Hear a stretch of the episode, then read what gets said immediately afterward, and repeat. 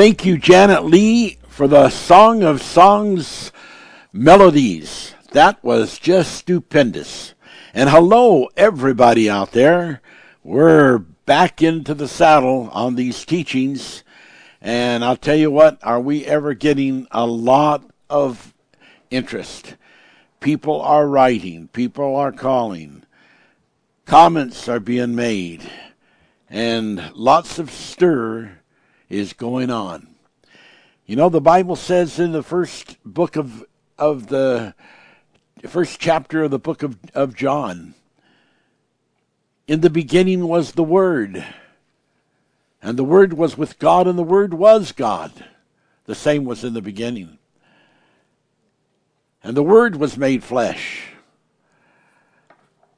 We have to understand when we start looking at the physical things, talking about the making of the earth, talking about the dividing of lands, talking about the ice ages, talking about human beings, that it's the handiwork of God. It's in the beginning was the Word. And that is the crucial subject. That is the main subject. And so we're in this revelation by interpretation of the lost book of the Wars of the Gods. Part 8. And we talk about Moses meeting Yahweh at the bush. And this was a meeting of meetings. This was not some simple Simon event. this meeting was major, and it had to do with a revelation for God's people to focus on that would change the world of mentalities. So it's quite incredible and it's quite interesting that we have this opportunity to open the manifold deep, to go where many others have never gone before, and to touch down by this akava solution of riddles and open up the invisible Bible and open up the parts of the deep depths of the Word that have been hidden since the foundations of the earth. And at that meeting of Moses at the bush with Yahweh, Yahweh and the angel, I'll tell you what, Moses had to have been astounded. But the way Moses was, because he was sort of a fearless type of guy, that didn't mean he didn't have any fear. The first time he used the rod to make a snake, he ran from it. So he was human, but he was a pretty brave guy. And I'm sure that once he saw that his life wasn't threatened and and this was a holy event, that he was just loaded with questions. And that session, I'm sure, went on and on. Now, this was a Bible thing. Because when you read about Jesus and after he was resurrected, how that he would meet with people and how that he would profoundly describe and go into details of of the scriptures in the Old Testament like these men that he found walking on the road to Damascus. It was the style of, of, of Jesus to spend time to make people to understand what was relevant in the scripture as to be compared with his relevance. And that is what we are doing when we talk about the history of the earth when we talk about the creations of the different elements and, and aspects we are using scriptures as foundation evidence. Because in the beginning was the Word, and the Word was with God, and the Word was God. And so as we begin to bring forth the fruits of the truth, which is the Word of God, then we are actually bringing forth the Spirit of God into our hearing. And the Bible says faith comes by hearing, and hearing by the Word of God. And that's where we are today. And I assure you, like these incredible revelations that we shared last week, we're going to touch on them a little bit. We talked about how that at the the moment like in Genesis 7:15 how that when the flood was getting ready to occur that the Bible says that Yahweh shut Moses and the animals up in the ark. And that has been accepted as being what it said for years and years and years. Although, if people would really take the time to think about that, there's something that has perspectives that don't really fit with the scenario.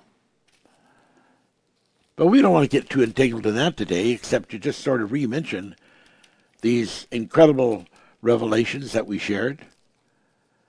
Because, in fact, they were incredible revelations. And we mentioned, you know, uh, Genesis 7 15 through 16. And they went in unto Noah unto the ark.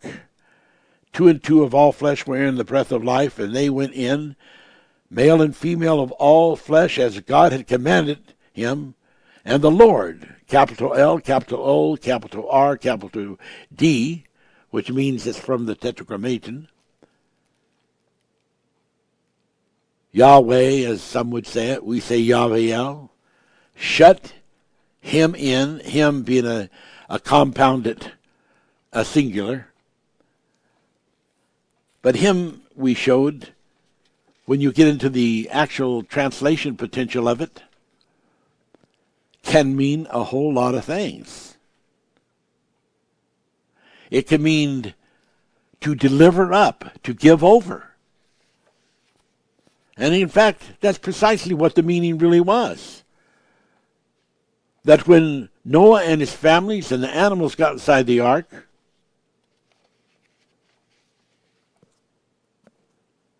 then the door was shut. And I don't doubt but what the people inside the ark cranked it and shut it because the real translation of that word wasn't to shut up, it was to deliver up and to give over. Because the rest of the animals that would not fit into the ark, they and, and the other persons that were going to be saved, like the, the children of uh, offspring of Enoch, the Lord took up.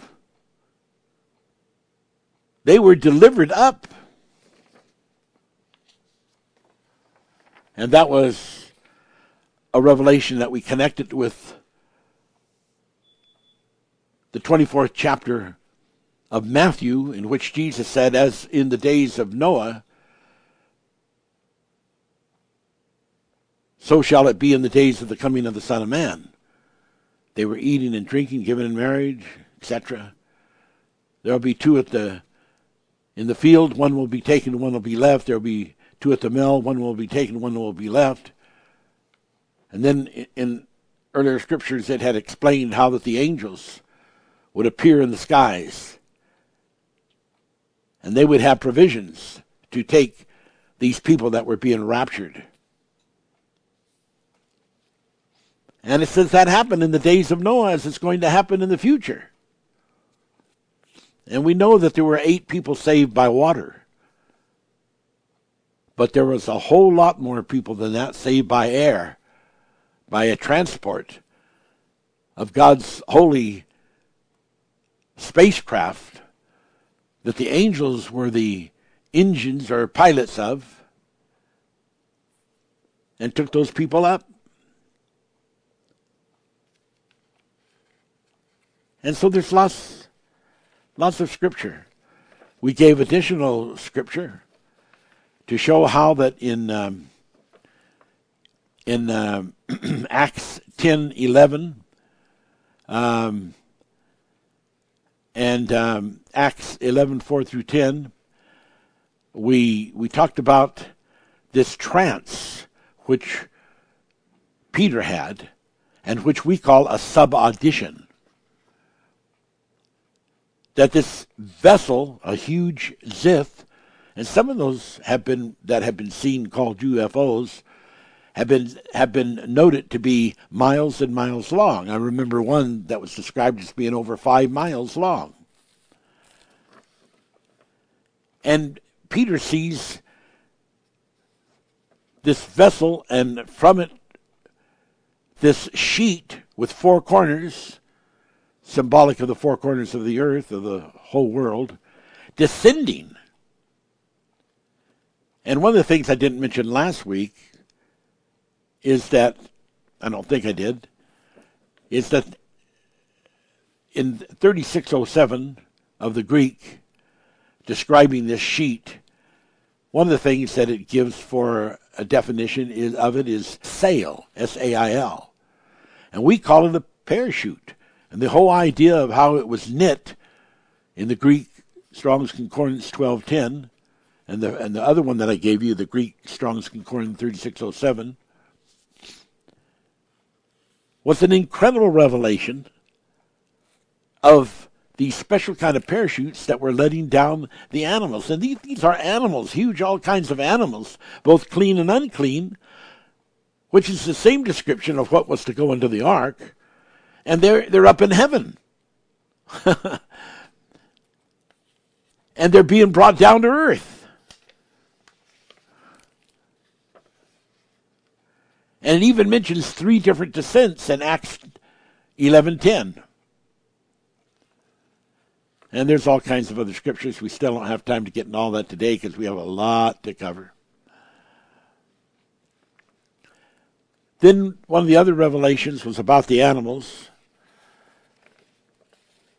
because after we got you know after the revelation of the Acts eleven ten, all all uh, the animals were drawn back up into the heaven and then let down there three times. We we showed that you know what was going on here is that the angels were distributing these animals all around the earth, animals that were large animals, and we're not talking dinosaurs, and animals of of the too many group to fit into the ark, and they they were being put out after the after the flood all over the world, and um, they were being distributed severally. We like that word. Uh, the very word uh, from um, the Greek uh, to draw up to pull out came from uh, three 85 of the Strong's Concordance, which was from uh, uh, 383, the Strong's Concordance in the Greek section.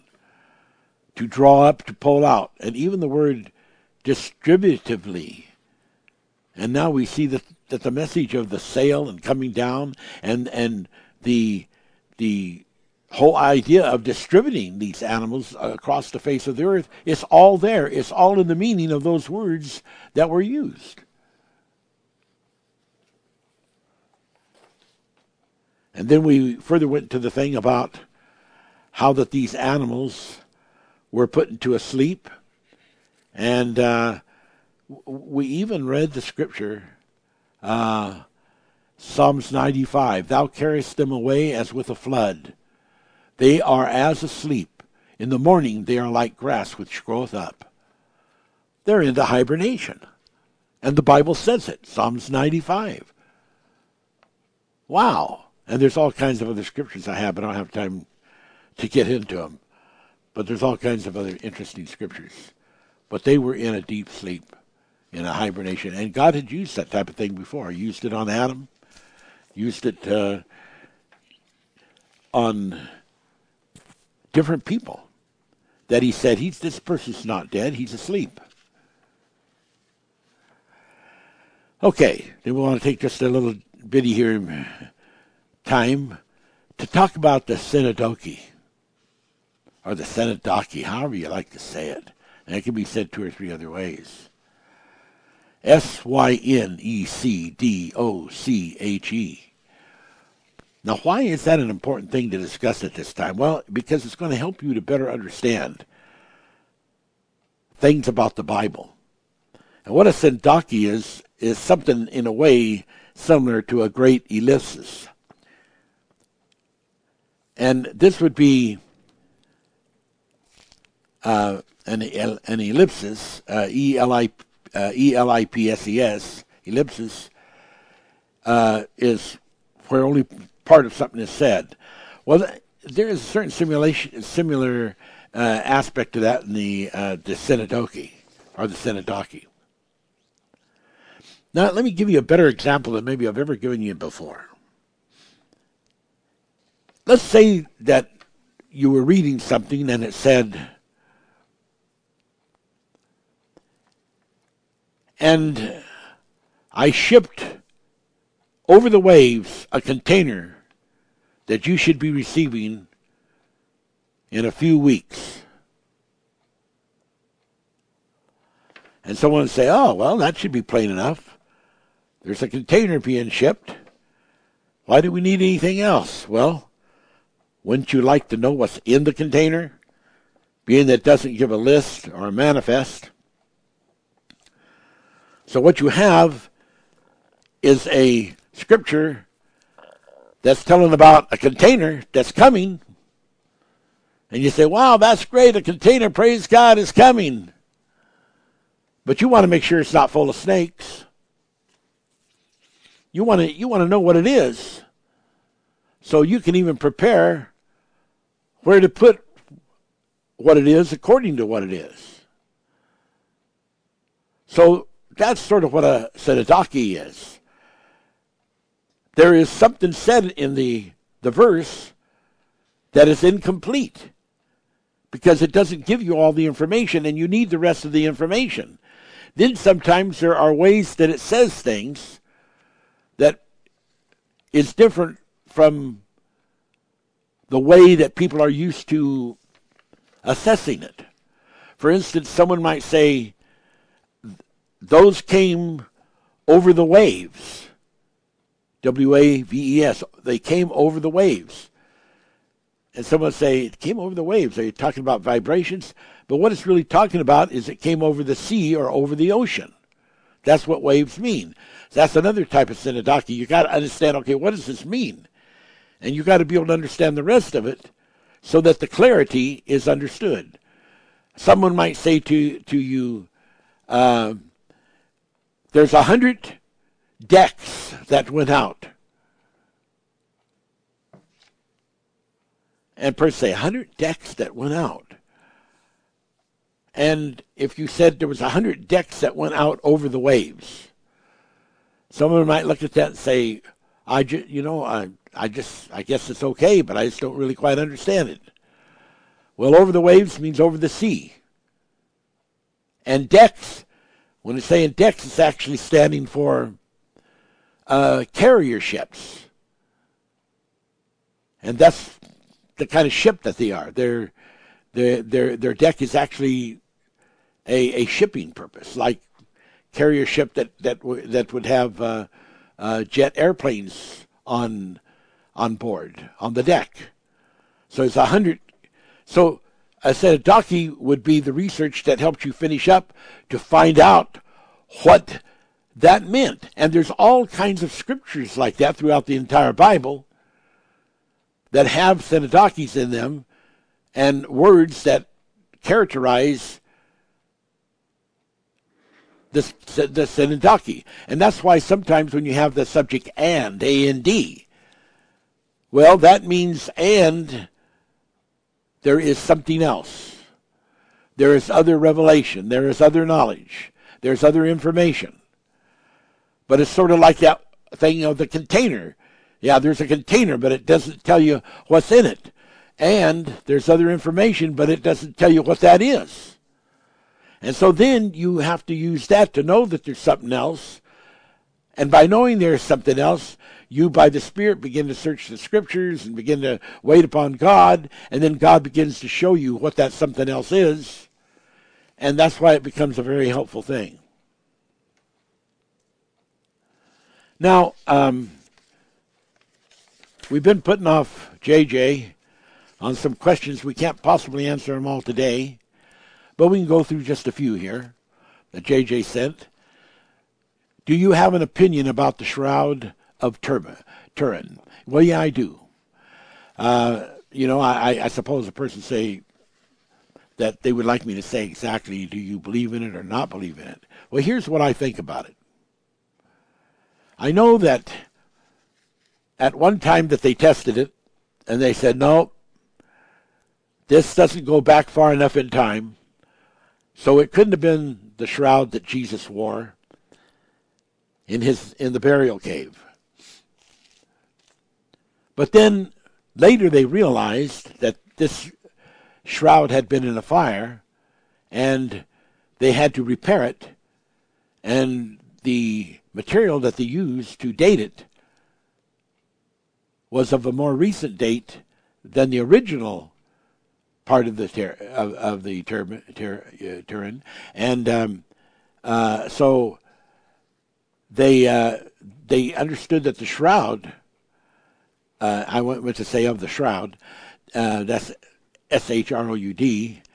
That it had to be um, sampled in the area that was the oldest part.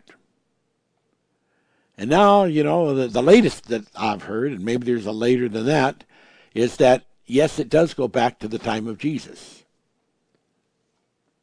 But you see, how I look at it is that it's a sign.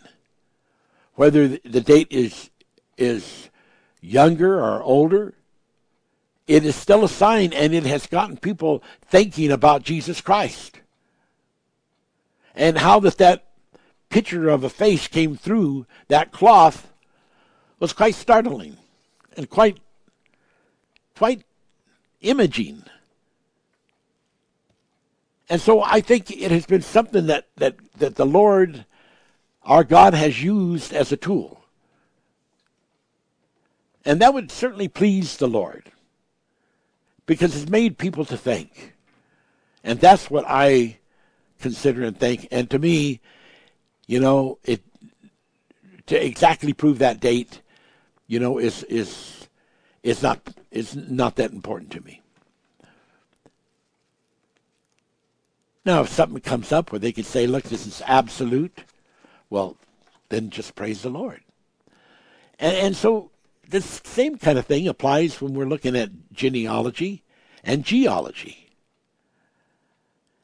And when we're looking at people say, well, hey, we, we've discovered some more humans. Ah, this whole thing about Adam's not making any sense now. Because we've found, you know, Adam's supposed to be the first man, and we've found humans going way back 30,000, 40,000, 60,000 years ago, 100,000 years ago. Well, you see, it doesn't really matter. It doesn't matter how far back they go that they find humans. And they're going to find humans that have been around for a long, long time. Because those humans have nothing at all to do with a reporting of the offspring of Adam. Nothing at all. Because none of those humans had souls. The only human that had a soul that, that started off the human uh, genealogy and line of descent was Adam.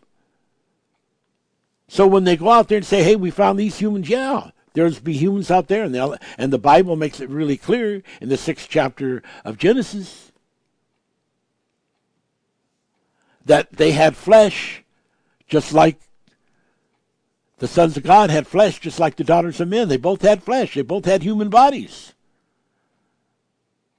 Even though one was sons of God and the others were daughters of men. They both had human bodies because, yes, there was a plan. There was a plan. It was called Latolution. And yeah, did Satan get involved and mess some things up? Sure he did. We'll talk more about that later. But the thing is that people start saying, oh, oh man, this, this disproves the thing with Adam. It doesn't disprove nothing. It just disproves that you're ignorant and you don't know the Bible. It just dispro- it disproves your knowledge. Because once you understand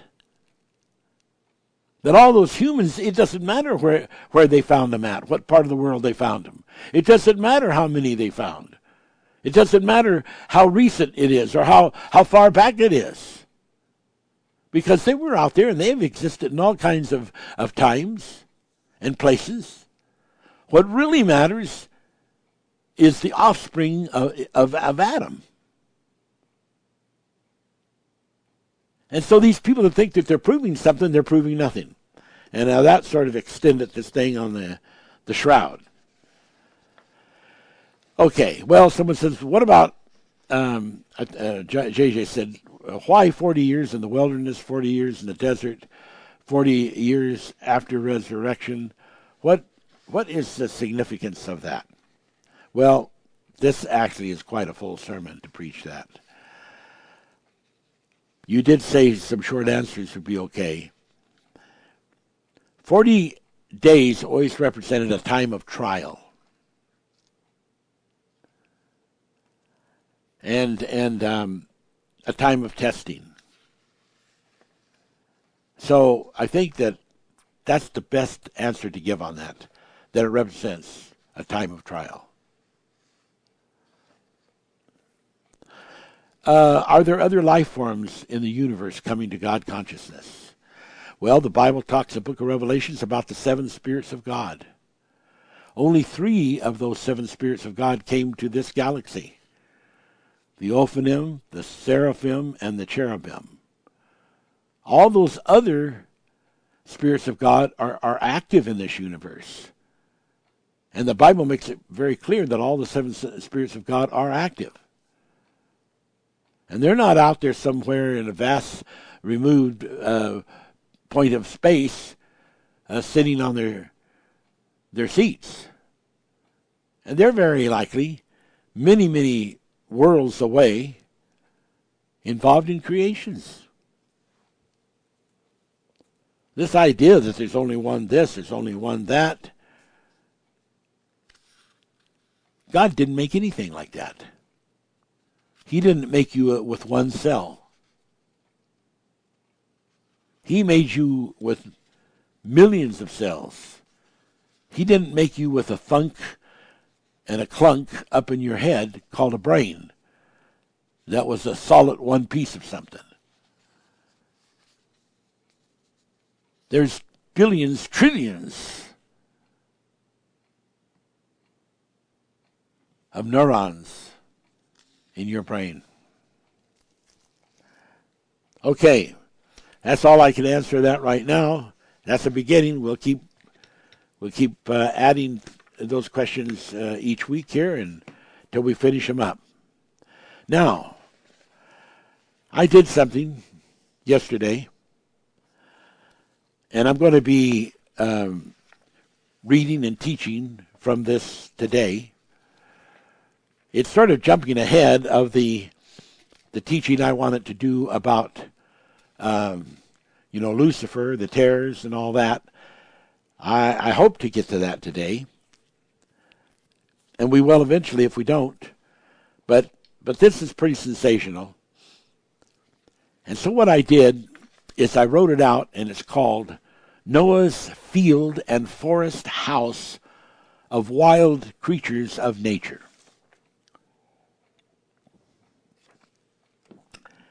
And guess what?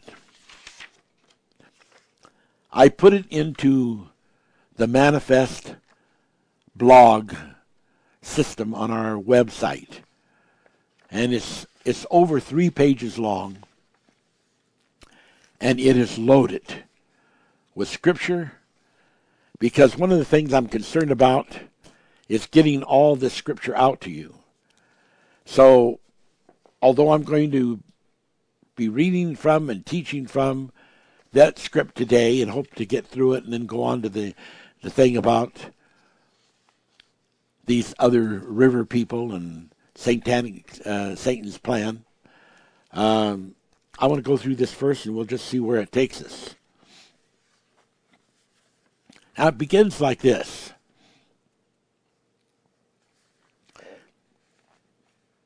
In the long of long ago, there lived a man called Noah. Noah's father had hoped Noah to become a husbandman and help him with the farming. Now I'm giving you the scripture and you can look that up. Some of you on your computers have it so that all you have to do is touch the, the scripture and it will print in a little section where you can see what it says. Maybe not all of you have that. If you don't have it, you just have to look it up in the in the Bible. But it's a it's it's verifying the statement that I just made.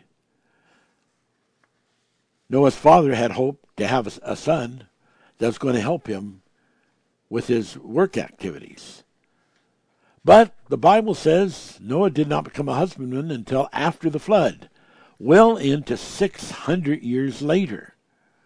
And you can compare that with Genesis 9, 18, 20, KJV. Interestingly and mysteriously and profoundly, there is over 400 years of the life of Noah missing. Adam lived 930 years, but Noah lived 950 years, 20 years longer than even Adam. And yet, 400 years, you talk about the shroud, is shrouded in mystery. And even more than that, it was all the way to the the 500th year before there is a a writ in the Bible, a verse in the Bible showing that Adam had three children. And it's very possible that all those three children were born at the same time. They were triplets. Someone says, yeah, but the Bible says one of them was older than the others. Of course. The first one out is the oldest.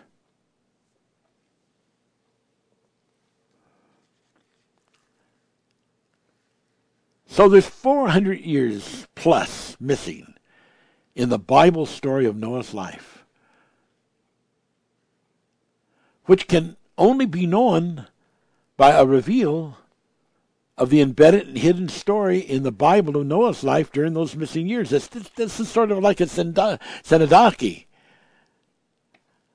We're told about, and, and he was 500 years old then he gave birth, to, and, and, and, then he had he fathered some children.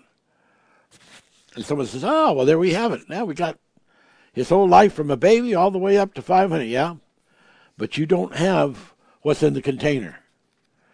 You don't have the information what went on during that 400 plus years. So its story is missing. Someone might say, well, if God wanted us to know, he would have just let it be in there and print it.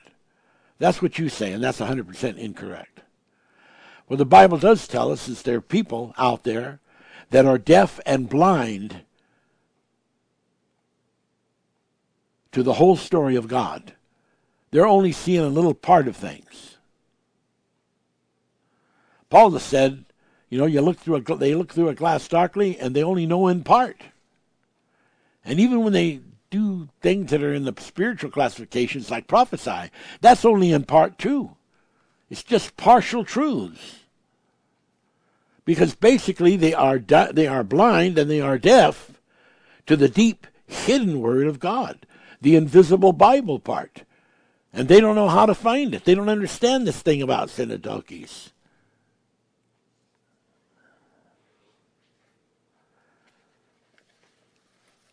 Let's compare Genesis 5:32 KJV.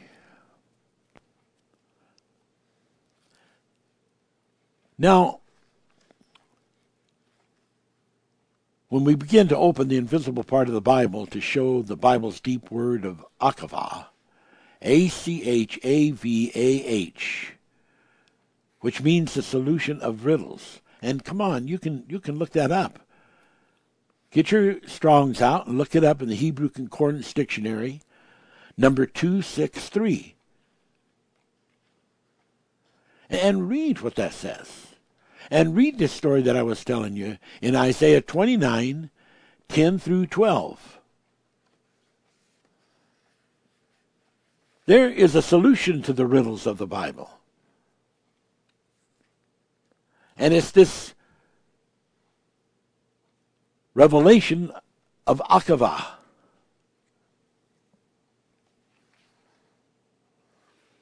I will not call Noah the first Tarzan T A R Z A N or Z A N, because there were many things, many things about Noah superior to the Tarzan movie character. God made a covenant with Noah, whose house of nature included having a personal family and being in league or in covenant with all the wild creatures of the field and the forest where Noah went to live. Noah was the greatest super soul for his living animal guest that the world has ever known. You know, when I was looking for the scriptures, because I had given this revelation about Noah and the animals and all that, like 30, 40 years ago, 30 or 40 years ago. But I never revealed the scriptures. I never took the time to find the scriptures. Because when God gives that to me by His Spirit, I know the scriptures are there. And there'd be a time that the scriptures will be revealed. Well, we're in that that time of the ministry that these scriptures are being revealed so that these books can get out and be be published. And so I was praying. I said, God, this is a hard one. This thing of that revelation. I need your help. I closed up the Bible, put my hand on the right side and the left side, and sort of held it together. And as I prayed that prayer a few times, then I took my hands away and let the book open. And it opened right to the scriptures I'm going to be giving you that showed the whole revelation of that incredible thing. Wow. In Genesis 9, verses 9 through 10, and including verse 15. And I, meaning God, will establish my covenant with you, meaning Noah, and your seed after you, and with every living creature that is with you, and to every beast of the earth. God made a covenant with Noah.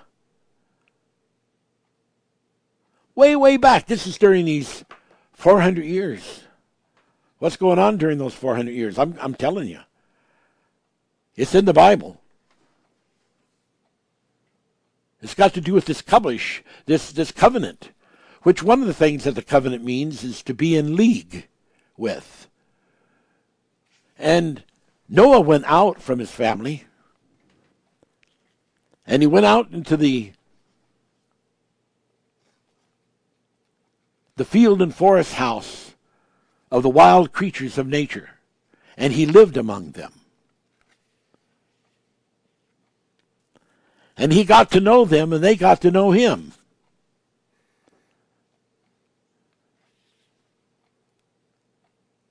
And that's what he was doing during those years. It was an incredible time for him.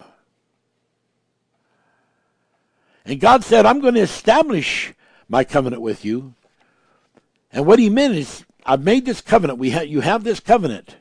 And it involves you. It involves a family you're going to have. It's going to involve animals that are going to be with you in a certain thing that I'm going to do to save creatures of the world, and it's going to include other animals from the whole from around the whole earth.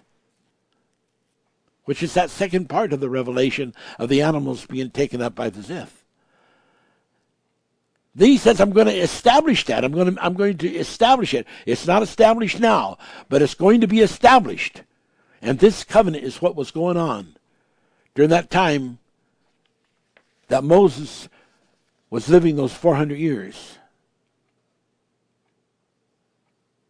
Wow. Well, I guess I've run out of time for this first part.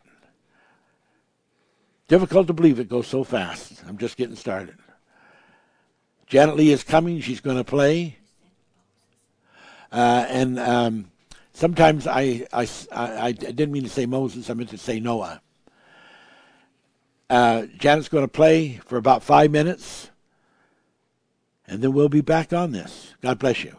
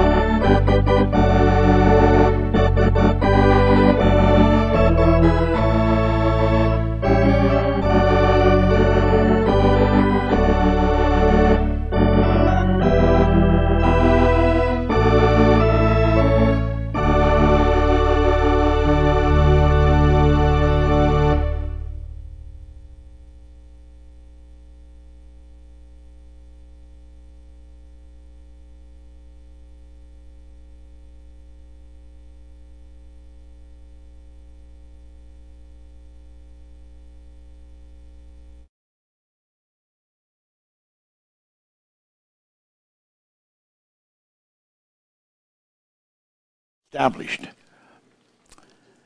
And your seed, you and your seed, and every living creature that'll be with you, and that it was referring to in the ark, and to every beast of the of the earth, those that others that will not necessarily be with you and in the ark.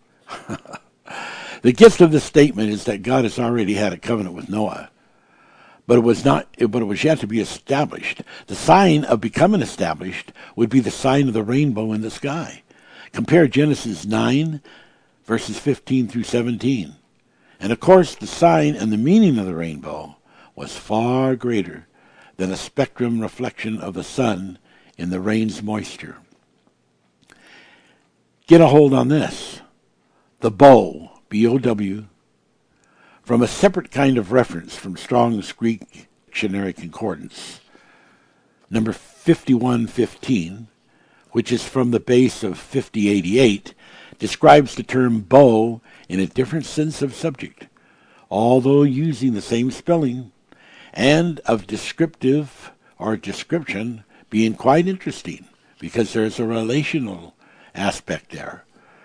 It being a simple fabric, you know, like the fabric of space, the fabric of time, the fabric of revelation, to produce, to give birth, seed, to plant, the earth, involving the earth. Be born and bring forth.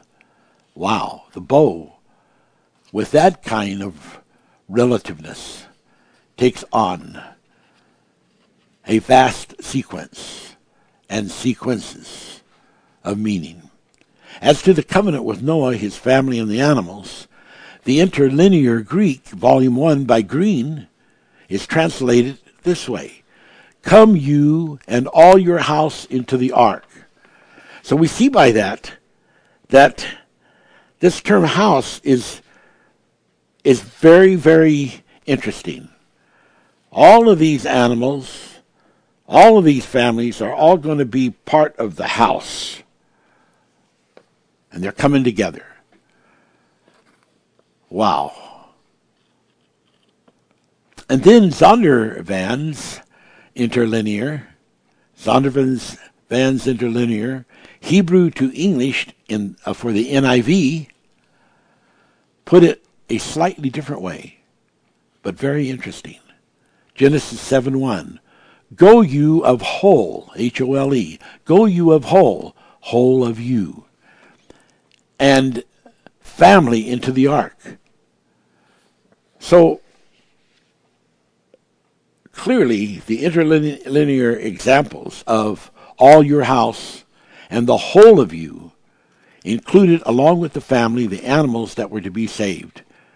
This event and experience occurred during the Bible's hidden 400 years of Noah's life, as Noah did not have a family of his own until the 500th year. This was what was going on that 400 years. Compare the International Standard Version. Compare the International Standard Version 2012 of the Bible that said this. After Noah lived 500 years, he fathered he fathered Shem, Ham, and Japheth.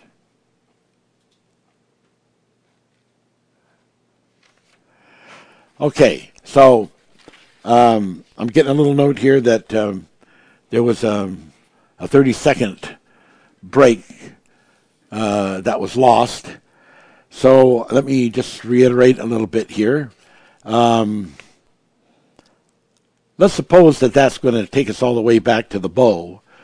Uh, I mentioned that there was a whole lot more to the rainbow than uh, you know just the spectrum reflection reflection of the sun and we read the bow a separate kind of reference from Strong, Strong's Greek Dictionary Concordance, number 5115 from the base of 5088, and it describes the term bow in a different sense of subject, although using the same spelling of description, being quite interesting, a simple fabric to produce, to give birth, seed, to plant, the earth, be born, and bring forth. As to the covenant with uh, Noah and his family and the animals, the interlinear Greek volume by Green translated or transliterated it this way Come you and all your house into the ark. So we see that this thing I read about bow actually fits in the fabric, the fabric of time, the fabric of of revelation, the fabric fabric to produce, uh, the fabric to plant. Wow. Zondervan's interlinear Hebrew to English NIV put it a slightly additional way. Genesis 7 1. Go you of whole. That's quite a way of wording it. Go you of whole, W H O L E, like whole of you, and family into the into the ark. When you go into the ark, I want you to go in there whole because you're under a you're under a plan. You're under a covenant. And this covenant, in order to be established, has to complete the wholeness of its plan. Wow. And Zondervan's interlinear Hebrew to English for the NIV put it slightly additional way, put it a slightly additional way. Genesis 7 1. Go you of whole, your family into the ark, followed by this combined meaning of the two different linear uh, uh, books uh, clearly being examples of all your house and the whole of you, included with family animals that were to be saved. This event and the experience occurred during the hidden, the Bible's hidden, 400 years of Noah's life as Noah did not have a family of his own until the 500th year. Compare the International uh, Standard Version 2012 of the Bible. After Noah lived 500 years, he fathered Shem, Ham, Japheth. Okay, now we're we're back to where we left off because there was a little problem. We don't know for sure just how much was lost in the transmission. Want to make sure it was covered so it could be recorded and it could be written. There is no one else living on the earth other than Noah, ever recorded, to my knowledge, as being given a charge and a covenant for the safe keeping and perpetuation of the animal species of the whole earth. He was the greatest super soul ever recovered, ever recorded to be a keeper and a friend in league with the earth's animal, with the earth's animals. Wow. The extent of this excitement, this assignment and event touched universal connections. How could that be? Well, in 2 Peter 3 6, KJV, it says, whereby the world, and the word world there is from cosmos, so whereby the world, the cosmic plan that then was, being overflowed with water, perished. There, there was a plan. There didn't have to be this flood and destruction, but the evil and the sin caused this plan to have to be changed. But this, this plan wasn't just a local plan. It was connected universally. And so when we look at Ephesians 6:12, it says, you know, we don't war against flesh and blood, but we war against powers and principalities and powers of darkness and power, powers of light. And so that we see that what happened at the flood was connected with Revelations 12. Revelations 12 is about the war in heaven with Lucifer and Michael the archangel. So this thing that happened with the flood really was universally connected. And as I said, there's never been anyone like this before. There's no one ever recorded that was given the mission that was given the made you know made a covenant to to be the keeper and to be in league with the with the earth's animals and on a universal connection basis Noah had a relationship with the animals of the fields and forests. And he lived out there with them among the streams and rivers and hills and and and mountains that were in and out and around about the fields and the forest. The area was Lebanon, where also part of the land of Eden was the home of the famous Garden of Adam and Eve. How can we know that? People are looking for the Garden of Eden. well, it's in the Bible. The Garden of God planted east in the land of Eden. Compare Genesis 2 8. The Garden of Garden for Adam and Eve is referred to in the Bible as the East Garden. The West Garden of Eden began at the point where the East Garden became West. So, scriptures. God was the garden of God was planted east in the land of Eden. E D E N, Genesis 2 8. The garden of Adam and Eve, referred to in the Bible as the East Garden. Genesis 3:24. So now get this. So then there was a garden east located in the east part of the land of Eden. And there was a garden west located in the western part of the land of Eden. Consequently, let's accent it. There was also an eastern part and a western part of the Garden of Eden. Genesis 3:24.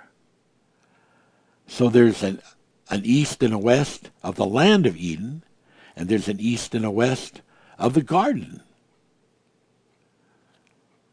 The Garden of Eden, the Garden East, also called the Garden of God, was located in the east part of the land of Eden near Mount Hermon. Now, we've done a lot of teaching on that, and, you know, you'd have to go back to check out some of this uh, Mount Hermon revelation.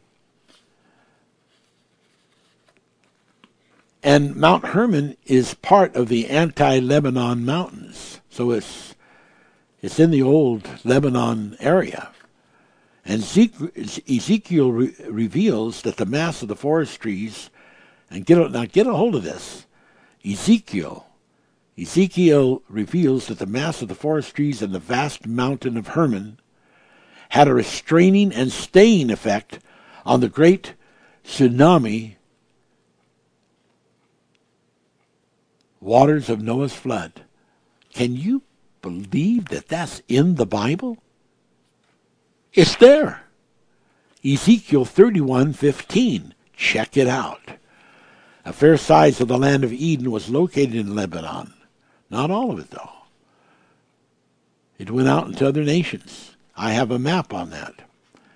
Compare again Ezekiel 31:15. The garden west of the land of Eden was the garden part controlled by Lucifer, Satan, and the Gihon River people called trees by Lucifer. And, and trees have been used to describe people many different places in the Bible. Ezekiel, Ezekiel uses a metaphor of Pharaoh to represent Lucifer, Satan. Compare Ezekiel 31, 17 through 18, Genesis 2.13, and Revelations 17, 15. Now considering tense-wise that which was, covenant with Noah and the animals, is that which is to be, Hosea said it, said it very precisely. And in that day I will make a covenant for them with the beasts of the field, and with the fowls of heaven, and with the creeping things of the ground. And I will break the bow, the sword, and the battle out of the earth, and make them, the people of God and the animals, to lie down safely. The Garden of Eden, located in Lebanon, is to become in the future a virtual reality experience, so as to be able to esteem the fruit trees that that once were beautiful trees of Lebanon to again become as beautiful a forest as it once was. This will allow the spiritually deaf blind persons to the deep word of God to suddenly hear and see the words of the book being manifested to the extent that those who formerly were in error will come to understand the doctrine of the manifested book. I give gave that scripture of that earlier, I'm quite sure. So Noah had contact with Yaviel and his co-owned angels. And Yaviel bid Noah and his family to come into the ark so as to have his angels in appearance as uh, in bodies as similar hu- humans for helping and guiding his family. And of course, there were other hired workers that that Noah hired, because this was an immense, incredibly big job for the loading and the preparation for the survival situations of the ark.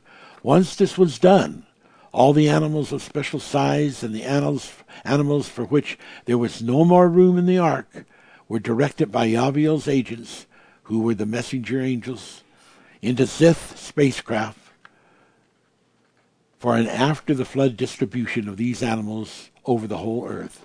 And this goes along with that earlier teaching the other last week about the parachuting down of animals and all of that. So during the missing 400 years to the 500th year of Noah's life, Noah lived with he lived with and had communication with many kinds of animals of his field and forest home. Know and beware of this. The Spirit can translate the language of creatures of this earth from their animal language to be understood to human beings. Compare the Numbers 22, 28 through 20, to, uh, pardon me, Numbers 22, 28 through 33. And this is about Balaam. And he was riding on his donkey called the ass. And there was an angel that was angry at what Balaam was getting ready to do. And he would have slain Balaam. But Balaam's faithful donkey saw the, the angel with the sword, even though Balaam didn't. So he stopped. And when he stopped, even though he had been commanded or nudged to go forward, Balaam, you know, hit him with a whip. And that happened three times. And Balaam was really angry at the donkey.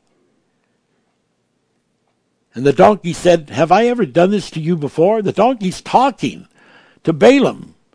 And Balaam said, No, you've never ever done anything like this before. And then suddenly, Balaam's eyes were open and he saw the angel with the sword. And he realized that his donkey had saved his life. Someone says, Well, I don't believe that story. That's your problem. Sad for you. There's things going on that hasn't even begun to be realized in the world about communication of animals and and uh, with human beings that has possibilities. And I want to tell you that I believe that those 400 years went so fast with with with uh, Noah as he was learning these different languages with all these different animals. And this was important because there would come the time when he would communicate with these animals and, and try to explain to them what was getting ready to happen. Just like that, that ass, that donkey, he recognized what the sword was. He recognized this powerful angel, and he knew that would mean the death of his master if he went forward. And so he spoke. Well, Noah spent this time. Where did those 400 years go to? That's where they went to. He was communing with the angels. He was receiving things from God. He had a covenant from God. And God revealed that in this covenant and revealed that about these animals. And someone says, well, that would only be certain animals. yeah, well, God is God is not like us. He doesn't think like us. He provided on the, that ark the clean and the unclean animals. He provided both. It's a beautiful thing when you really see. Even that sheet that was coming down, which was parachutes, that Peter had a trance and saw. That God was revealing. If I save these animals alive, both clean and unclean, who are you to look at humans who are much higher because they have souls? They're higher than, than animals. Who are you to make a decision that some are, are not worthy and some are, some are unclean? He said, I saved the, the clean and the unclean. So at the same time that God was revealing this incredible thing about the ark and the saving of the animals and how it was done both by the ark and by the Ziz, he was given a lesson by that to Peter about people and how not to judge them. Wow. Quite awesome and quite incredible. So Noah, you know, had this connection with the animals, and it was an incredible time. They would have other witnesses besides just the communication. Animals, like many times, can feel they can feel death. They can feel earthquakes that are coming. They can feel things. And besides that, in this communication that these animals had, that's how this all began to come together. And that's why the animals, when they went into the ark, they could go into hibernation because they understood the incredible survival thing that was going on. Wow.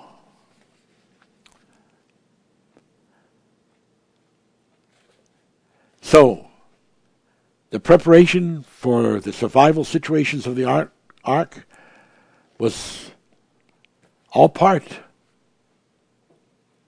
all part of the of this time of preparation.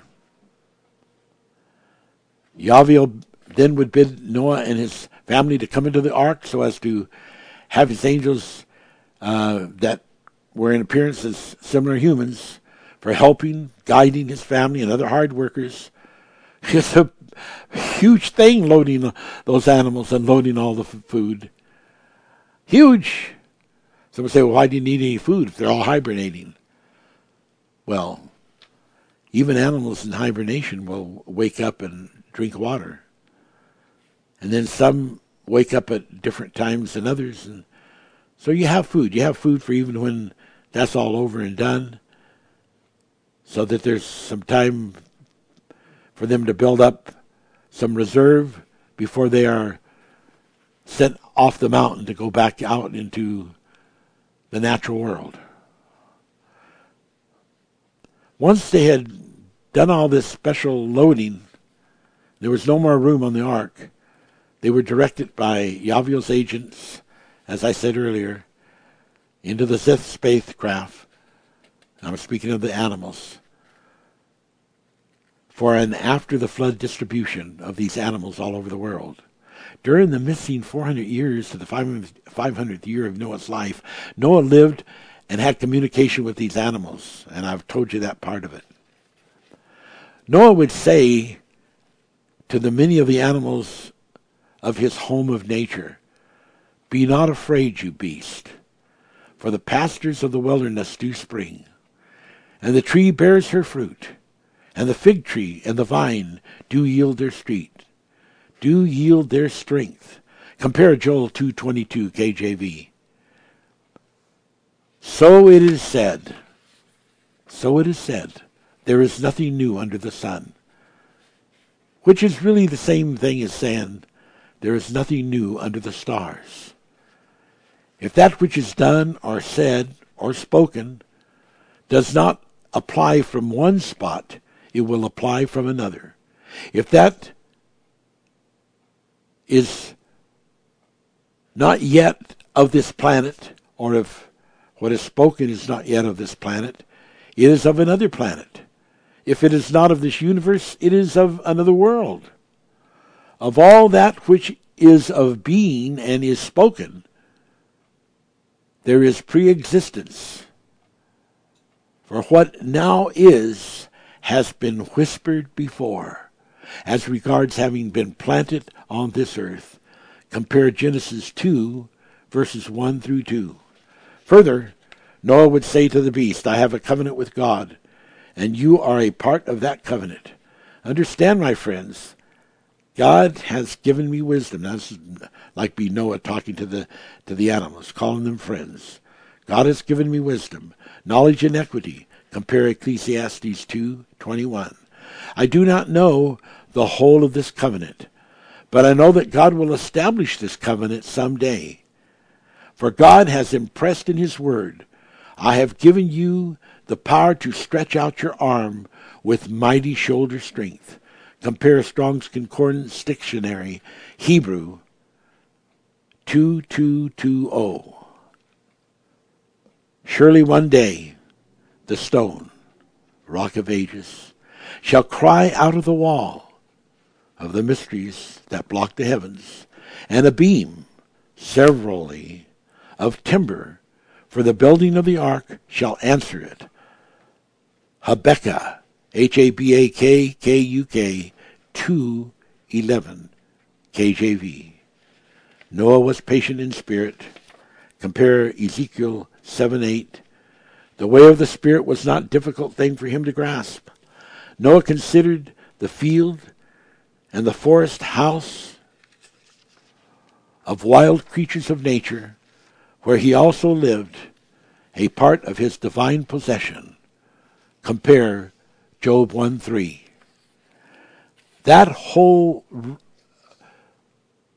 comment statement that I just made under the title Noah's Field and Forest House of Wild Creatures It's written all out like I read it in a blog that was put on last night in the Manifestor blog section.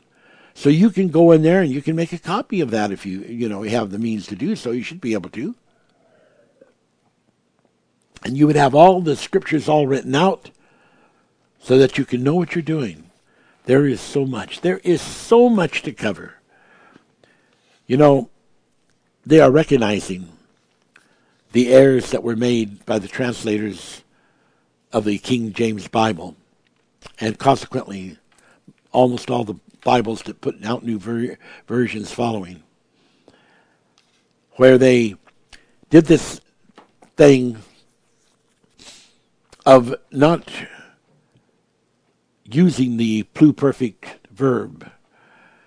Because there's many times a first and second choice of a verb and depending on which choice you make depends on whether it goes in past tense or it goes in, in into present or future tense. If you choose the wrong one, one you change the tense of it. And then when they start getting into the numbering of the days, they put in there, you know, the first day, the second day. And there are absolutely no definite articles like that in the original Hebrew. It did not have the. What it had was the morning took place and the evening took place. That was one day. The morning took place and the evening took place two day. And that is so important to have those things right. Now, we want to talk about the creation of Adam. But keep in mind, just because I'm putting this first, does not mean it came first. There were other creatures of human style created before Adam was ever ever brought forth. Now we've we've ministered on this before. We know that there are two lists in the Bible of the creation of man.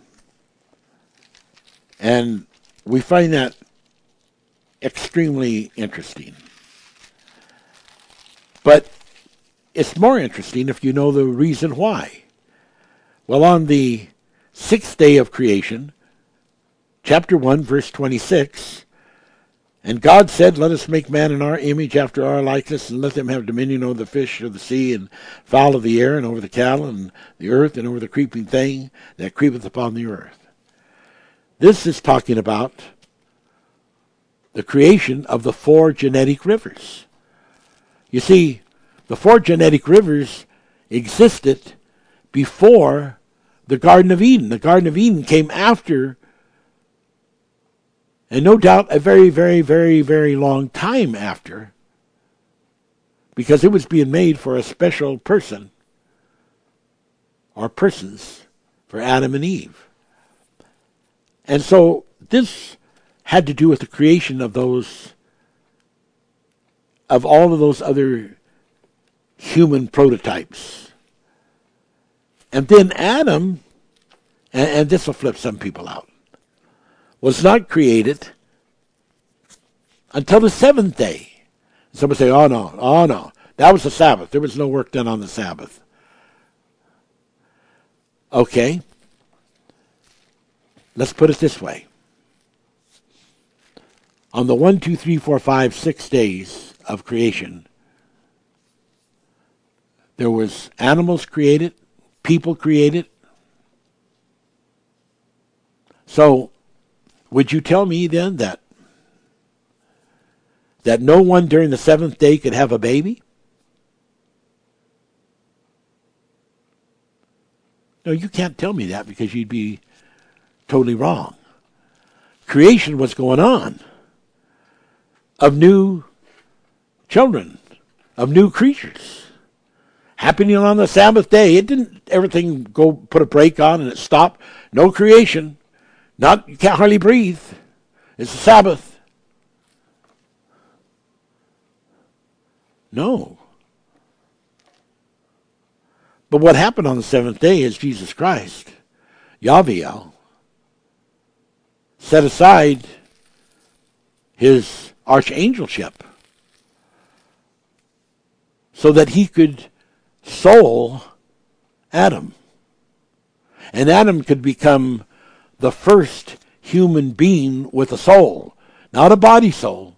All the humans had a body soul, but a spirit soul.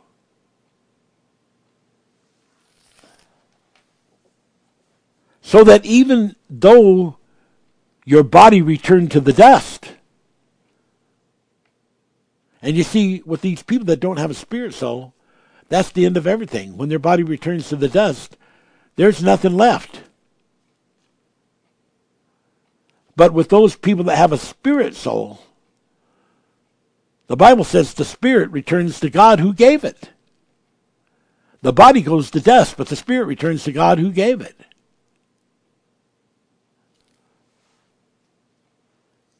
But we got to get this thing straight.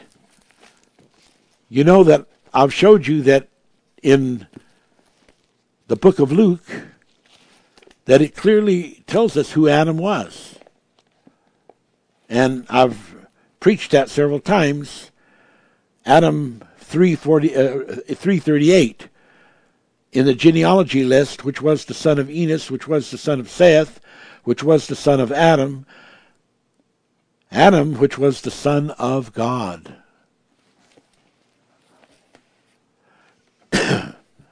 Now, the Bible says in Genesis 2 7 that the Lord formed man in this case, this is the second creation of, mankind. And this is happening in the seventh day. it's in the seventh day. It's not in the sixth day.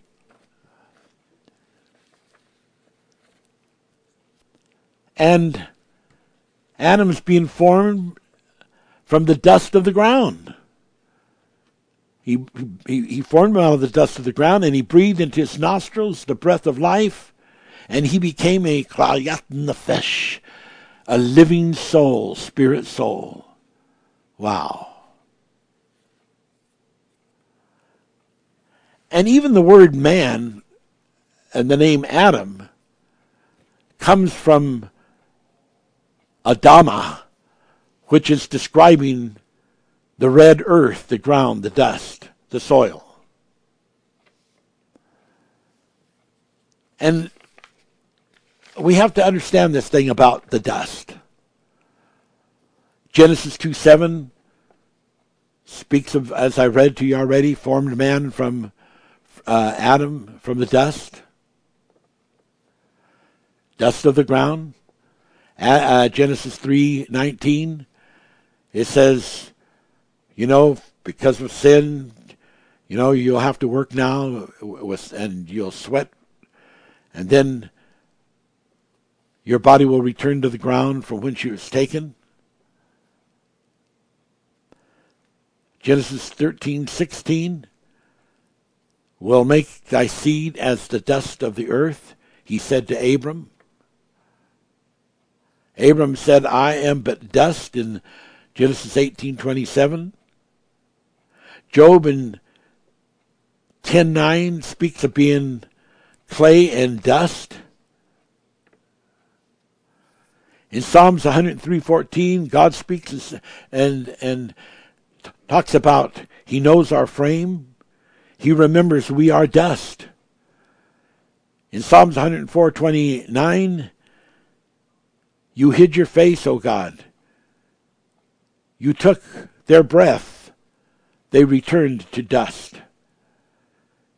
In Ecclesiastes 3:20, it talks about the beast of man and that they all go to one place, all turn to dust again. It's talking about the body, not the spirit soul. Ecclesiastes 12:7 Then shall the dust return to earth and the spirit go unto God who gave it. Isaiah 26:19 Awake you that dwell in dust. Now we're getting this picture. So when we begin to understand these four genetic rivers we've been talking about for many years, they're made out of dust. They have a body soul, but they do not have spirit soul. And we read this incredible thing in Ezekiel 16. And we're going to read that again. Ezekiel 16, I haven't read it yet today.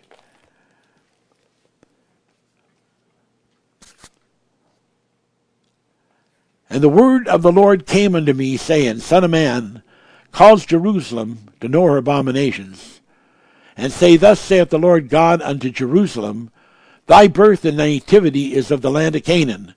Thy father was an Amorite, thy mother a Hittite. Now there's meanings of those words, and we've taught that already in the past. As for thy nativity, in the day thou wast born, thy navel was not cut, neither wast thou washed in water to supple thee, Thou wast not salted at all, nor swaddled at all. None I pity thee to do any of these unto thee, to have compassion upon thee, but thou wast cast out in the open field to the loathing of thy person in the day thou wast born. Now, in the Septuagint, it talks about this baby in this scripture that was born that had what they called a, like a defect. Well, that's because this, you know, it its gen- genitals was inside. Adam was born a hermaphrodite. And he had both the organs of a male and female. And it wasn't until he gave birth to Eve that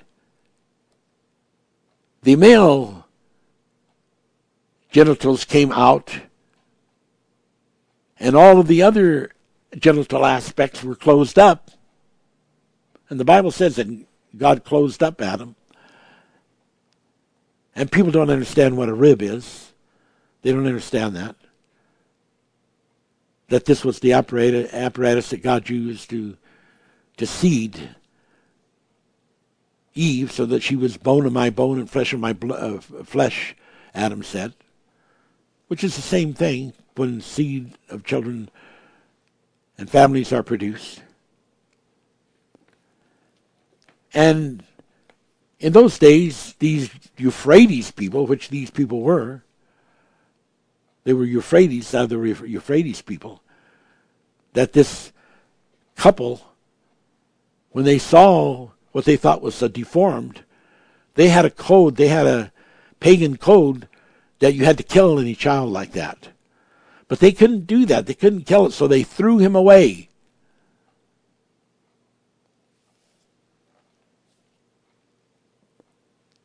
He wasn't prepared at all like a little baby would be prepared.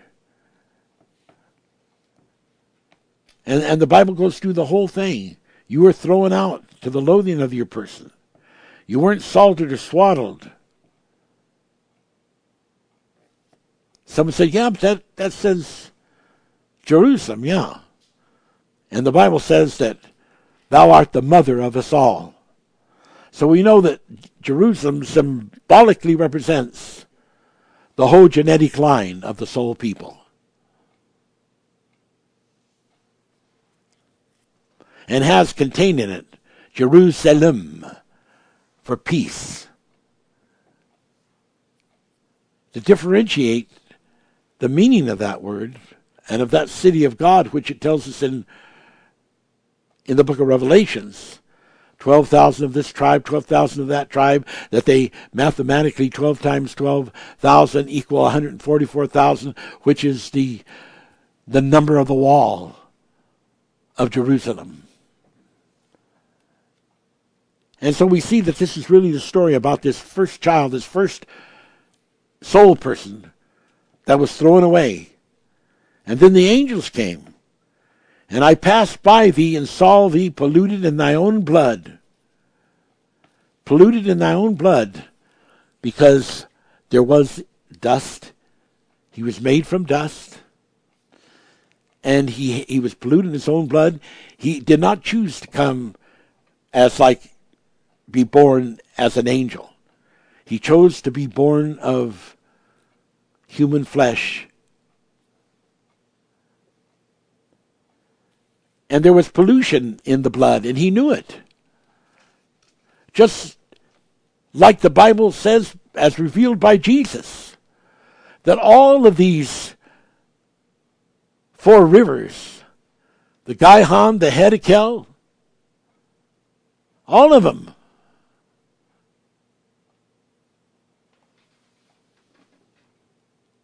they were polluted because what happened is Satan on the fifth Yom generations.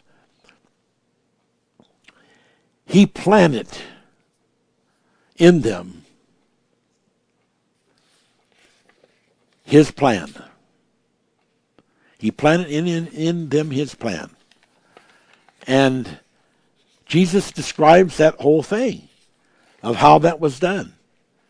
And I've read that to you many times, but we'll get into that more and more and more.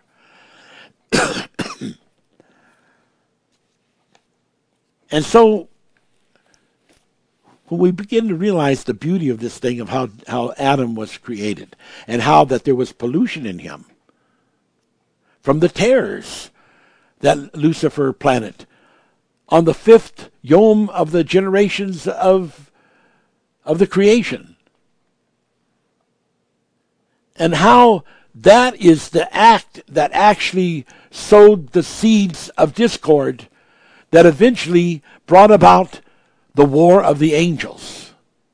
Because he did that stealthily and secretly without having approval to do that because he had a plan.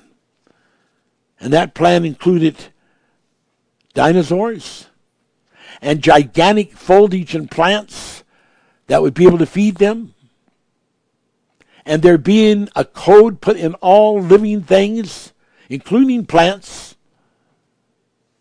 by which he could eventually have control of this whole world.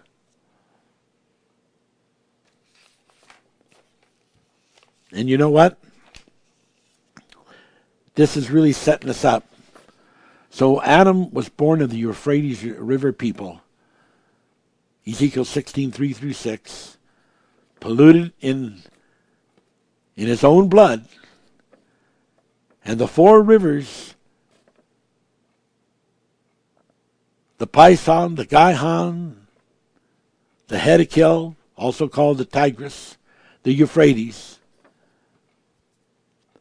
fulfilling the 17th chapter and the 15th verse of Revelations, that the waters, the rivers represent people, nations, tongues, kindred. And so we know that Adam was formed from the dust of the ground. We all alive today are people of the dust. And we're, we're, we're of the Euphrates River people. The Euphrates River people were created on the sixth day.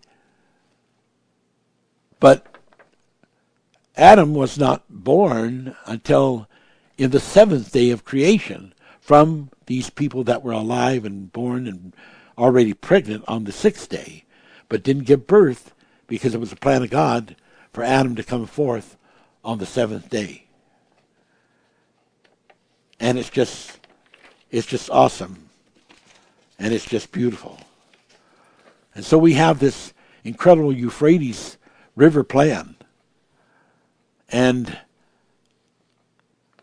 there's things about the Euphrates that is very interesting in the Bible. It's the fourth genetic river. Genesis 2:14. And God made a covenant with Abraham, with Abram in Genesis 15:18 so that the promised land would go all the way to the to the Euphrates. And in Deuteronomy 11, uh, 11 24, God told Moses that all the nations were to be driven out all the way to the Euphrates. And there was a list of all these people that were to be cast out. And that was repeated to Joshua, Joshua 1 4. Even in Jeremiah, Jeremiah was given a, a, a thing uh, that he was to do with a girdle to bury it uh, over in an area uh, next to the uh, Euphrates River. And it became marred, and that was a whole sign of something God was revealing in his, to his ministries. So these these river people are talked about. And it's so important to understand that there's so much revelation can be said on this. But in the in Revelations 9:14 it talks about the angels that are bound in the great river. And it's Euphrates, of course. Look that up in the Greek, Strong's Concordance 2165. And then we have in Revelation 16:12 the sixth angel pours his vial on the great river Euphrates, that the way of the kings of the east might be prepared. It's the only river of the four rivers that is connected to the soul people, because from that that is where you had your genetic, your first genetic soul seed man, Adam.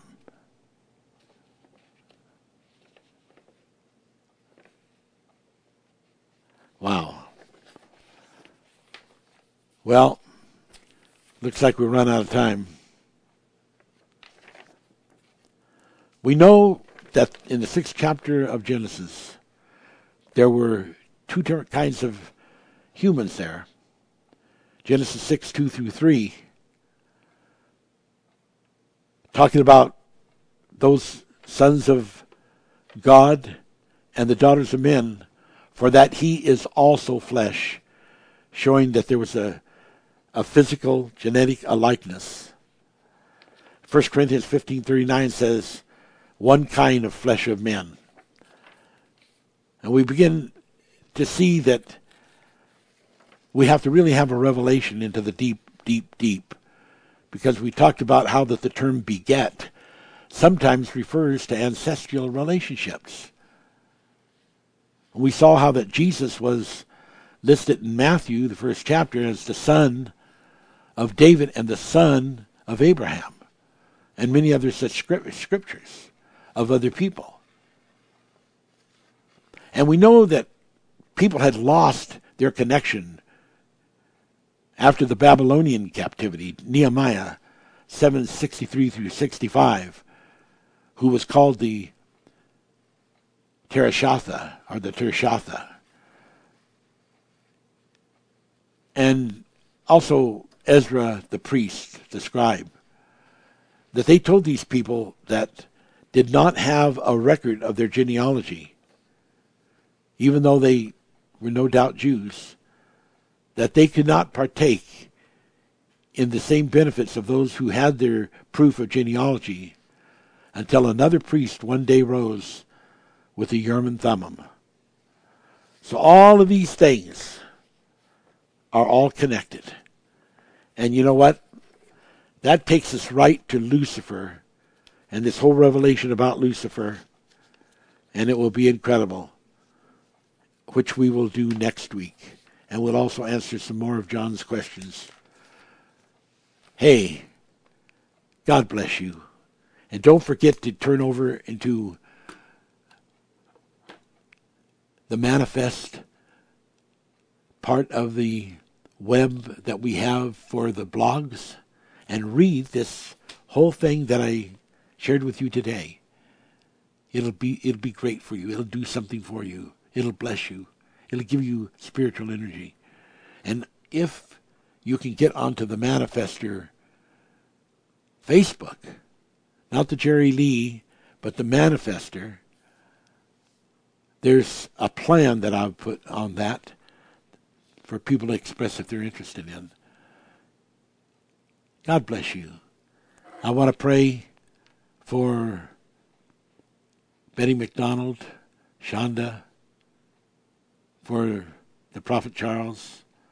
God, your miracle to keep these people in health and healing.